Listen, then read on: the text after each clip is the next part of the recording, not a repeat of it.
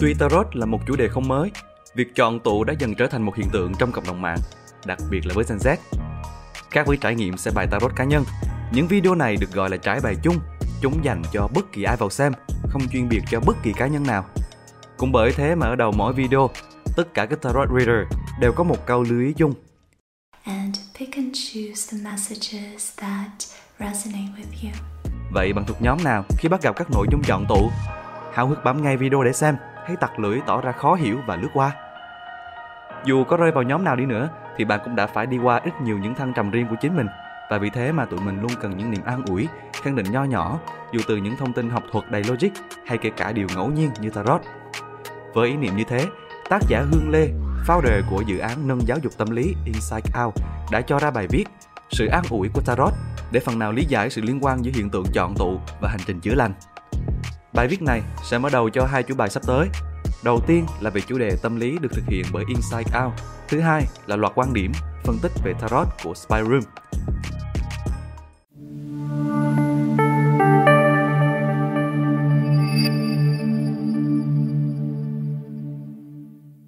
Đầu tiên thì bạn phải hiểu một chút thông tin nền về tarot cái đã nhỉ.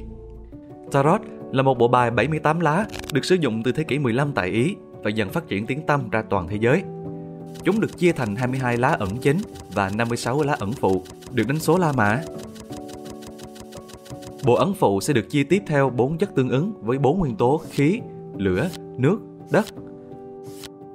Mỗi chất này bao gồm 14 lá, gồm 10 lá được đánh số và 4 lá hoàng gia. Còn bộ ẩn chính, tụi mình sẽ bàn thêm một chút ở đoạn sau. Sau khi nhận câu hỏi và trò chuyện, người đọc Tarot Reader sẽ xào, rút, trải bài và bắt đầu đọc bài với mục đích chính là đưa ra phân tích, hướng dẫn, lời khuyên hoặc thậm chí là dự báo. Từ thế kỷ 20, một số chuyên gia tâm lý bắt đầu quan tâm tới chủ đề thần bí, mysticism trong tâm lý học và đặc biệt là phân tâm học, tâm lý học nhận thức để những công cụ thần bí có phần dễ dàng tiếp cận hơn trong thời đại mới. Ví dụ như Cotrum cho rằng những lá bài tarot là cách thể hiện những nguyên mẫu của con người hay những hình mẫu tính cách con người được thấy ở mọi nền văn hóa và cả những đặc tính chung như sức mạnh nội tại, tham vọng, đam mê được đề cập trong tâm lý học. Ông cũng nhận định chính điều này khiến Tarot trở thành công cụ lý tưởng cho quá trình trị liệu và theo dõi sức khỏe tinh thần. Cùng nhận định trên, Tarot còn được Courtroom xem là một cây cầu phi lý trí giúp kết nối vùng vô thức và vùng ý thức. Đây chính là một công cụ quan trọng trong tiến trình tham vấn tâm lý theo tiếp cận phân tâm học. Bởi những tiếp cận này cho rằng vì xã hội có quá nhiều luật lệ và quy tắc khiến một phần tâm trí của chính ta bị đẩy xuống phần vô thức và chỉ có thể để truy cập qua những công cụ cho phép mỗi người tự thể hiện góc nhìn và quan điểm cá nhân. Trong trường hợp này là Tarot. Tới ngày nay, một số nhà hoạt động xã hội và nhà trị liệu tâm lý đều cởi mở với việc thân chủ tìm tới Tarot như Charlene ruin nhà tâm lý học lâm sàng và là người sáng lập Fry Psychology Group tại California, có đề cập trong bài phỏng vấn trên New York Times rằng cũng có khi việc cùng thân chủ nghe lại buổi xem Tarot dẫn tới những kết quả bất ngờ và cho rằng có rất nhiều chủ đề trong tâm lý học từng bị cho rằng quá khác biệt và edgy, tạm dịch, mang tính thách thức. Đáng lưu ý, trong một nghiên cứu của nhà tâm lý học Corgan, Tarot được khuyến khích sử dụng bởi các nhà tham vấn trị liệu như một phương pháp phóng chiếu, tức là thông qua những câu chuyện được gợi mở từ Tarot, ta có thể hiểu thêm về các cấu trúc nhận thức và cấu trúc xã hội tồn tại trong một con người. Kogan không khuyến khích sử dụng nó như một công cụ phỏng vấn nghiêm ngặt hay công cụ duy nhất trong tham vấn tâm lý. Có được sự tán thành từ một số nhà tâm lý học là thế, tại sao trong chúng ta vẫn thường lắc đầu, xua tay và có chút coi thường những người tin tưởng vào tarot? Mình dám nghĩ rằng đó là vì mọi người nghi ngờ những thứ gọi là trùng hợp ngẫu nhiên.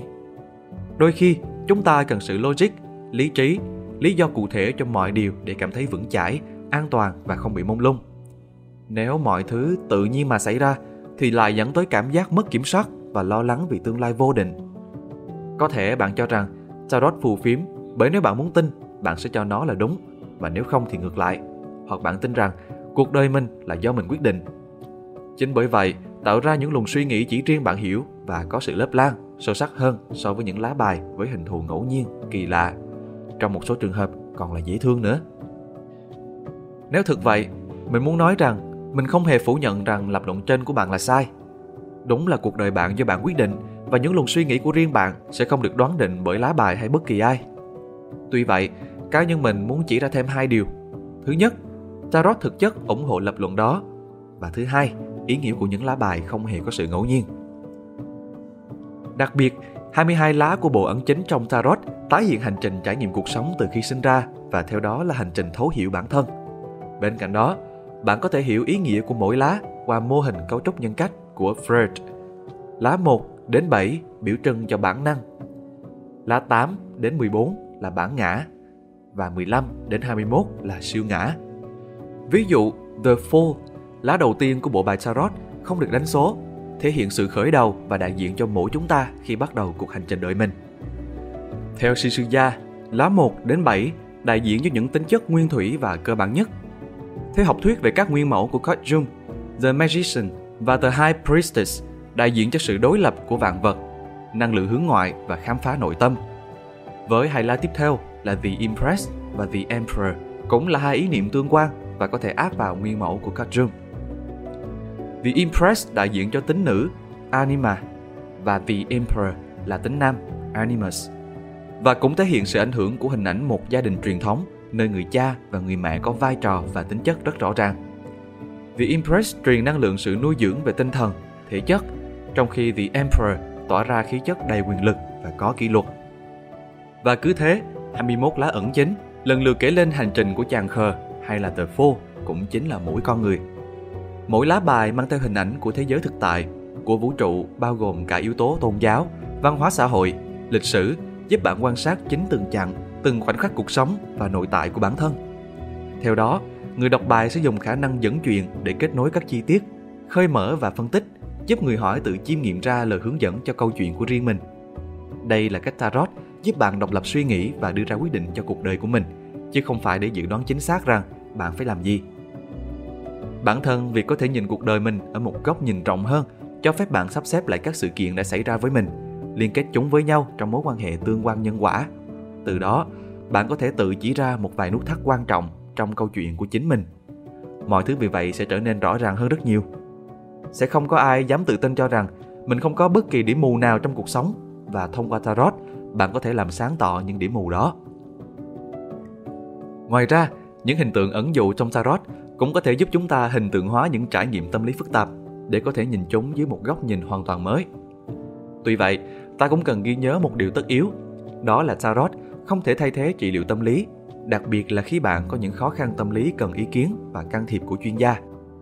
Đây thường là những khó khăn mà bản thân bạn chưa có đủ công cụ và năng lực để giải quyết, cho dù đã hiểu rõ từng ly của vấn đề. Tarot cũng như việc viết nhật ký hành trình hay chế độ eat clean hay việc tập thể dục là một công cụ hỗ trợ tâm lý lành mạnh, phù hợp giúp bạn đào sâu bản thân, có góc nhìn bao dung và tổng quát hơn thay vì chỉ chăm chăm vào một chi tiết nhỏ như sự tức giận, tuổi hổ hay thậm chí là sự tích cực mà bạn có khi bị ám ảnh. Mình xin được phép kết lại là ai cũng có thể tìm đến sự an ủi từ Tarot, dù bạn vô thần đến từ đâu và có câu hỏi gì.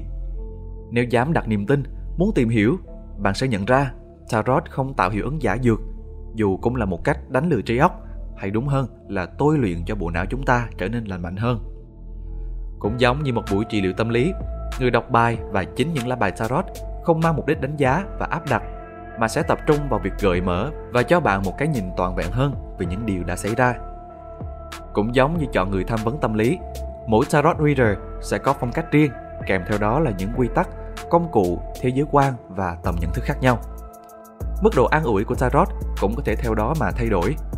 Có chăng sự khác biệt lớn nhất chính là đặc tính dễ tiếp cận khiến tarot chuyển hóa thành một hiệu ứng, một xu hướng mới lạ của giới trẻ thay vì được nhìn nhận như một công cụ hướng dẫn giúp ta hiểu mình hơn. Lần tới, khi thấy một video trải bài chung, hãy bấm vào và hít thở sâu, lắng nghe chính mình và chọn một tủ mà xem. Biết đâu, bạn nhận ra sự an ủi lại đến từ chính việc dám cho bản thân thử một điều gì mới mẻ thì sao? Các bạn thấy những phân tích vừa rồi như thế nào? Nếu hứng thú với cách tiếp cận này và những kiến thức tâm lý được sử dụng trong bài, hãy ghé qua website Inside Out để đến với nhiều bài tương tự nhé. Link mình sẽ để ở trong phần mô tả và bình luận phía dưới video. Còn bây giờ thì cảm ơn các bạn đã xem và hẹn gặp lại các bạn ở những video lần sau. Đây là Spy Room, còn mình là Nam.